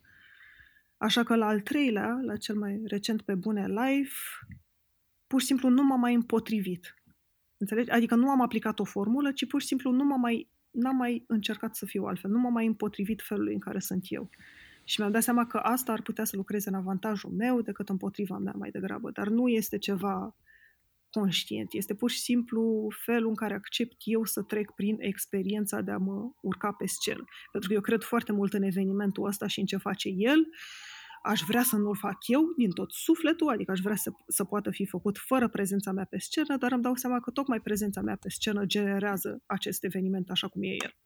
Așa că va trebui să trec de fiecare dată prin aceeași frică și uh, tremurat al vocii și emoție și fel de a vorbi care nu are nicio legătură cu vorbitul în public. Um, pentru că pur și simplu, nu știu, doar așa știu eu să, să trec prin el. Mi se pare că n-am fost deloc coerent în explicația asta de... Ba da, ai fost foarte coerentă. Hai să, dacă tot suntem la o sesiune de oarecare terapie, um, mm. o să-ți spun o perspectivă care s-ar putea să te ajute, că, pentru că pe mine m-a ajutat în anii de facultate, nu mai știu dacă anul 1 sau anul 2, unul dintre lectorii asociați uh, era chiar Robert Turcescu, pe vremea când Robert Turcescu, că era un jurnalist respectabil. Mm. Și a primit o întrebare de la unul dintre colegii mei la finalul unui curs de două ore pe care l-am avut cu el. Dacă, dacă mai are emoții când intră în emisiune. Făcea atunci, nu mai știu cum se numea emisiunea aia. Avea o emisiune celebră, un talk show, nu mai știu cum se numea. Da, nici nu mai știu. Dădea bilă albă, bilă neagră, ceva de genul, la da, final. Da, da, știu. Și omul a zis, am emoții de fiecare dată, am ani de zile de când fac asta, de când fac emisiunea, am emoții de fiecare dată când intru în direct, am emoții de fiecare dată când pun întrebarea aia de final și cred că în momentul în care nu mai ai emoții, trebuie să-ți schimbi meseria. Nu-ți mai pasă. Mm-hmm. Exact, pentru că da. nu-ți mai pasă. Și de fiecare dată când, la fel ca tine, am și eu emoții. Când mă urc pe scenă, durează 5 minute, probabil spre deosebire de tine. La mine durează 5 minute până înțeleg cum funcționează audiența, ce pot să fac sau pe ce pot să construiesc. Dacă mă pui în fața unei camere, la fel se va întâmpla. Dacă mă pui în fața unei audiențe căreia trebuie să-i predau un training, un workshop, la fel se întâmplă. Și de fiecare dată când simt sentimentul ăsta de emoție, îmi mulțumesc că încă sunt în meseria corectă mhm. care îmi trezește mm-hmm. interes mm-hmm. și care mă face să-mi pese. Am un, uh, am un alt citat aici, uh, mă rog, nu este de al tău, dar zice că pentru tine pe bune este rezultatul a cel puțin 10 ani de o activitate intensă de a încerca să găsești un răspuns la o întrebare complexă. Cum funcționează mințile creative și ce poți tu face să ajuți mințile creative să lucreze mm-hmm. mai bine? Ai descoperit până acum răspunsul la întrebarea asta complexă? Uh Cred că la, nu știu, a doua parte a întrebării. Cum funcționează mințile creative, nu cred că voi găsi un răspuns sau un răspuns unic. De fapt, asta încerc să aflu în fiecare interviu. Care este procesul de creație al fiecărui om, cum, cum gândesc ei, cum abordează ei ceea ce fac. Deci asta va fi întotdeauna work in progress. Adică un răspuns care se schimbă și... Dar la, la a doua parte, da, răspunsul este ascultându-i pe alții, vorbind sincer despre dificultățile în care trec. Așa îi ajut eu, așa pot eu să-i ajut. Au nevoie și de alte tipuri de ajutor. Dar ăsta este felul în care pot eu să-i ajut pe ei să facă ce fac. Oferindu-le poveștile altor oameni, ca și ei, uh, și dificultățile prin care trec ei astfel încât să se simtă, asta e definiția pentru mine, să se simtă mai puțin singuri. E, da. Mai am, uh, mai am o întrebare pentru tine mm. și o să ne apropiem de final. Nu eram sigur dacă mai pun întrebarea asta sau nu, dar uh, mi-am notat aici, aveți întrebarea numărul 11. În caz că nu răspund bine de final. Ziceai că nu că nu răspunzi bine de final, ci să nu uit de ea și să văd dacă se mai potrivește mm. în contextul pe care noi l-am creat aici. Ziceai că România este un teren virgin pentru experimentare, bunele practici uh, nu au o istorie generațională, iar această deschidere este evident favorabilă inovației. Tot tu zici că țările dezvoltate mm-hmm. suferă de o supraanaliză a problemelor. E un citat de prin 2013, îți da. aparține. Crezi că șapte ani mai târziu a devenit România între timp un teren fertil pentru supraanaliză, la fel ca țările dezvoltate? Am așa un feeling că acolo am folosit niște cuvinte complicate încerc, încercând să par deșteaptă în interviu. Uh, pentru că... da, Ai reușit. Dar știu, îmi amintesc oarecum la ce mă gândeam când am dat acel răspuns. Ce voiam să spun este că în România, în acel moment, puteai să faci absolut orice, nu știu, un festival de uh, filme indiene, sigur, nu există.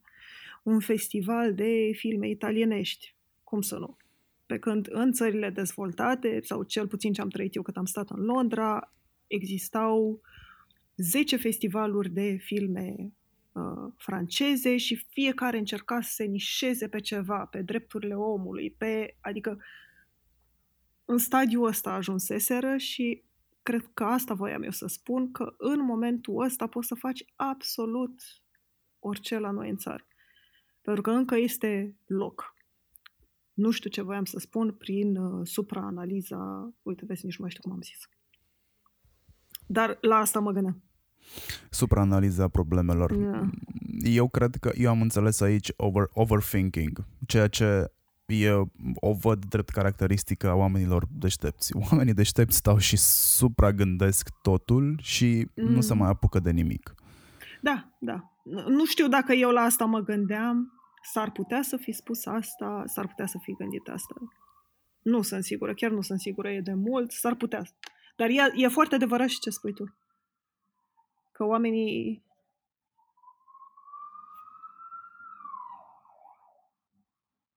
dacă nu mă înșel, contextul era românii sunt în stare sau sunt suficient de creativi încât să repare o Dacie cu un patent și o sârmă sau o bandă izolatoare. Am zis eu asta?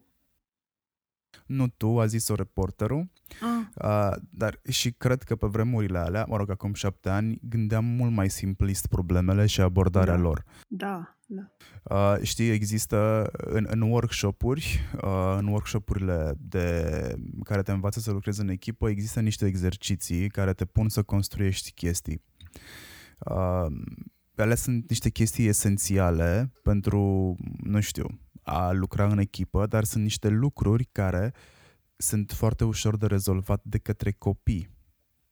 Exact cum mm-hmm. scrie pe jucăriile 5-6 ani, sunt niște lucruri pe care le pot rezolva copiii de 5-6 ani, pe care oameni maturi în toată firea nu sunt în stare să le rezolve.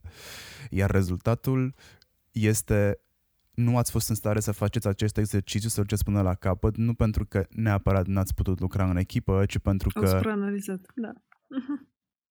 Da. Și încercam să-mi dau seama dacă, din punctul meu de vedere, din punctul tău de vedere, România a devenit în momentul ăsta un teren fertil pentru a ne complica singur existența. Pentru că eu am senzația, cel puțin în bula mea, că asta se întâmplă. De la clienți până la colaboratori, până la prieteni, toți tindem nu să simplificăm, ci să complicăm lucrurile. Nu știu de ce avem tendința de a complica lucrurile. Mm. Că mi-e greu să răspund, să știu la întrebare. Pentru că singurele repere pe care le am în momentul ăsta, apropo de cum lucrează alți oameni, în afară de interviurile de la, de la pe bune, bineînțeles, uh, sunt oamenii alături de care lucrez.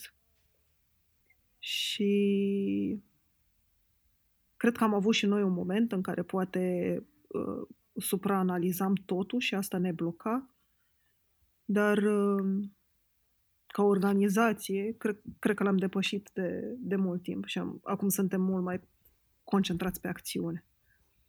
Deci nu știu, chiar nu știu. Mi e foarte greu să-mi dau cu părere despre asta. Pentru că ce mai face trecerea timpului, că spuneai tu că în urmă cu șapte ani poate toți gândeam uh, lucrurile mai simplist, uh, trecerea timpului te face și să realizezi că nu le știi pe toate și că poate n-ar trebui să folosești cuvinte complicate într-o frază ca să pari deșteaptă atât de ușor. Pentru că s-ar putea ca peste șapte ani să se întoarcă împotriva ta. Am găsit, am găsit un citat la un moment dat, nu mai știu cine l-a zis, dar l-am reținut pentru că l-am înțeles și zice ceva de genul mm-hmm. sunt prea bătrân ca să le știu pe toate, uh, cu bătaie lungă, pentru că atunci mm-hmm. când ești teenager le știi pe toate. Când ajungi să fii bătrân... Mm. Și cât de multe nu știi, da. Pentru, pentru cei care ne ascultă și fac și ei podcasturi sau se gândesc să facă podcasturi, cum reușești tu să faci interviuri mai bune? Ce faci să te, să te profesionalizezi mai mult, să avansezi citești cărți, citești uh, articole de specialitate, asculți podcasturi, încerci să replici, să iei idei, să furi idei, cum, cum reușești să faci podcasturile mai bune? Că nu ești genul de om care să stagneze. Mi-ar plăcea să spun, adică ce mi-ar plăcea, nu că ce mi-ar plăcea să spun, ce mi-ar plăcea să fac mai mult, este să ascult mai multe podcasturi interviu și să citesc interviuri, dar asta doar ca să mm, îmi extind într-un fel felul în care formulez întrebările sau cum le gândesc. E mai degrabă, nu știu, ar fi un exercițiu mai degrabă stilistic, nu de sondare a unui om. Cum cred eu că pot să fac podcasturile mai bune sau să continui să le fac la fel de bune, e să mă conectez din, și mai mult la, la oamenii cu care vorbesc. Adică să am răbdare să-i ascult, nu știu, trei ore la preinterviu, fără să mă grăbesc în vreun fel, să le acord tot timpul ăla și să fiu foarte atentă la ce spun. Adică chiar să-i aud, să nu las mintea să-mi zboare, chiar să fiu cu totul acolo în povestea lor. Și la fel și în timpul interviului. Chiar, oricum fac asta, dar aici îmi place, mi-ar plăcea să lucrez și mai mult. Să ascult fiecare cuvânt și fiecare, nu știu, uh, inflexiunea vocii, să-mi dau seama ce înseamnă ca să, ca să pot să pun următoarea întrebare și mai bună pentru ei. Să știi că ne-am apropiat mm. de final. Mă rog, suntem la final deja. O oră... Nu mă așteptam să vorbim o oră și 40 de minute. Nici eu. dar uh, aș putea să mai fac multă vreme de aici, să știi. Nu știu dacă ar trebui să lungesc și să împart interviul ăsta în două sau nu. Uh, sunt convins că Slack-ul bubuie oh, în da. continuare la tine. La mine, eu am dat, am dat telefoanele pe silent și toate celelalte notificări. Nu vreau să știu ce mă așteaptă după. Uh, pe final, de obicei îmi rog oamenii cu care stau la discuții să lase un gând celor care ne ascultă. Ca după o carte bună, un interviu bun sau după un, uh, după un film Nu bun. pot să spun alt. Știm amândoi în ce perioadă înregistrăm și nu pot să spun altceva în momentul ăsta decât aveți grijă de voi și de cei dragi și stați în casă. Da, sfatul ăsta vine cu ideea mea de încheiere, de final, care este foarte simplă. E un mesaj pe care l auziți peste tot și vi-l zic și eu încă o dată. Spălați-vă pe mâini, păstrați distanța, nu vă atingeți fața dacă ieșiți din casă, iar dacă ieșiți din casă, asigurați-vă că e musai, musai ca la Cluj. Informați-vă din surse sigure, și, cum a zis Andreea, aveți grijă de voi și de cei dragi vouă și dacă nu vă pasă neapărat de voi că veți lua virusul și îl veți purta pentru că sistemul vostru imunitar este invincibil și poartă chiloții peste blugi și are și capă, gândiți-vă la cei din jurul vostru. Andreea, îți mulțumesc foarte mult pentru pentru că ți-ai rupt din timp și ai stat cu mine la discuții. A fost o sesiune de terapie foarte bună pentru mine. M-a scos în sfârșit ceva din noua rutină de a sta în casă și de a nu părăsi perimetrul curții. Fac asta de o săptămână, cred că deja. Și eu îți mulțumesc. Era astea două ore. Sunt mai mult decât binevenite. Și ce mă bucur foarte mult este că pentru prima dată, într-un an de zile, am avut ocazia să-mi iau notițe pe o agenda în timp ce, în timp ce tu vorbeai și mă simt ca în cabina de la radio, când făceam interviuri la radio, acum pentru că nu văd intervievatul, uh, îl, doar îl aud și e un, e un feeling care mă transportă cu niște ani în, în spate. Acum am devenit ușor nostalgic. Îți mulțumesc pentru toată experiența asta. Și eu ție și pentru mine chiar a fost uh, terapeutic și m-a, m-a scos din, din toate gândurile legate de ce se întâmplă în jurul nostru, măcar pentru două ore. Perfect. Dacă să știi că sunt, uh, sunt la un click distanță pentru orice ai nevoie. Cred că în momentul ăsta, mai mult ca oricând, avem nevoie unii de alții. Voi, dacă vreți să comunicați uh, cu Andreea, o găsiți pe Instagram, Before You Snap, este userul, userul ei, username-ul ei, pardon. O găsiți pe Facebook, o găsiți în interviurile pe care le face, pe bune, adică, și mai nou găsiți munca ei în jurnalul de pandemie pe care DOR îl publică cu regularitate zilnică și cred că faceți o treabă excepțională, Andreea. Sunteți în momentul ăsta cam singurul produs jurnalistic care a reușit să îmbine uh, informarea cu Mulțumesc. relaxarea. Să le transmiți mulțumiri colegilor tăi. De voi spune. Vă vă mulțumesc că ați ascultat uh, până acum. Dați mai departe interviul ăsta, dați-mi steluțe, dați subscribe, uh, lăsați-mi feedback, contează foarte mult pentru mine și pentru, bineînțeles, ego-ul meu, că tot vorbesc de el la fiecare interviu. Vă mulțumesc și uh, o perioadă cât mai ușoară de traversat pentru voi, pentru toți. papá.